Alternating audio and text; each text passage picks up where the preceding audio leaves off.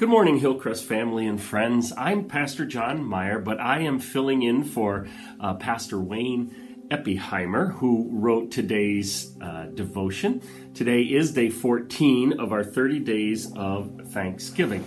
Now, Pastor Wayne titled uh, today's devotion, "In Awesome Wonder," and I'm very excited and, and privileged to be able to share uh, his reflections with you this morning. But let's begin by uh, reading from God's Word. We're going to be reading from the uh, New International Version, and our scripture reading this morning is Genesis chapter one, verse one. In the beginning, God created the heavens and the earth. So let's spend a moment reflecting on that short verse that we just read together. We note in this verse uh, one of the attributes of God, one of the characteristics of God, and that is that God is eternal. God has always been and God always will be. God does not have a beginning. God does not have an ending. God is eternal. Now, you and I are not eternal. We had a beginning, and one day we will have an end. Every day that I go to the hospital for my weekly infusion, I not only have to give my name, but also give the date of my birth.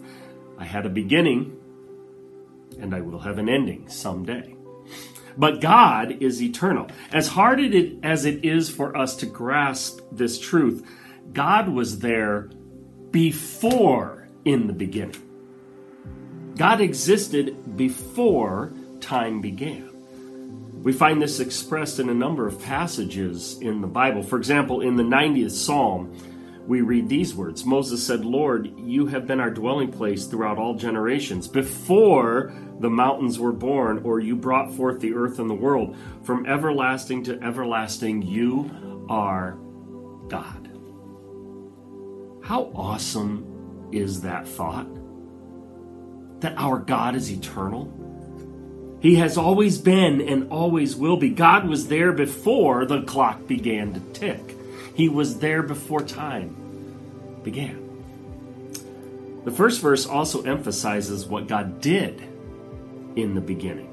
In the beginning, God created the heavens and the earth. Creation was not the result of a, of a cosmic explosion. It did not have its origins in the evolutionary process. Creation is the result of the hand of God. The Hebrew word created carries with it the connotation that something was created out of nothing. There's a huge difference between creating something and making something. Many of you can make something, but whatever you make, you have to begin with something that already already existed. None of us can create something out of nothing, but God can, and God did. And ponder the complexity of the universe. Billions and billions of stars move in a clock-like precision. The human body is so amazing in its designs and its capabilities, and God made it all out of nothing. The hymn writer said it well when he wrote, "O Lord my God, when I in awesome wonder consider all the worlds thy hands have made. I see the stars. I hear the rolling thunder. Thy power throughout the universe displayed. Then sings my soul, my Savior God, to thee. How great thou art. How great thou art. Then sings my soul, my Savior God, to thee. How great thou art. How great thou art." God is eternal, and he is creator. So today, let us give thanks for who God is in all of his glory and majesty. And let us give thanks to him for all the beauty that he has created.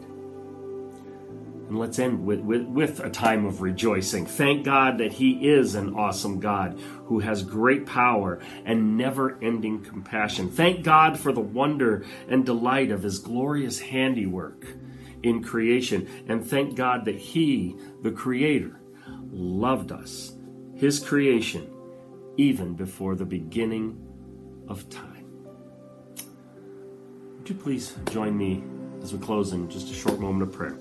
Heavenly Father, we thank you this morning for your awesomeness. We thank you for being such an amazing creator.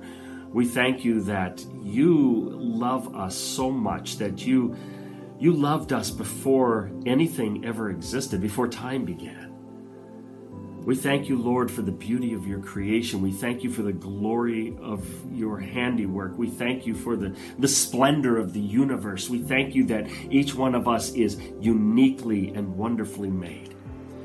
So, Lord, help us to rejoice each day knowing that we serve an eternal God who is more powerful than we could ever begin to imagine.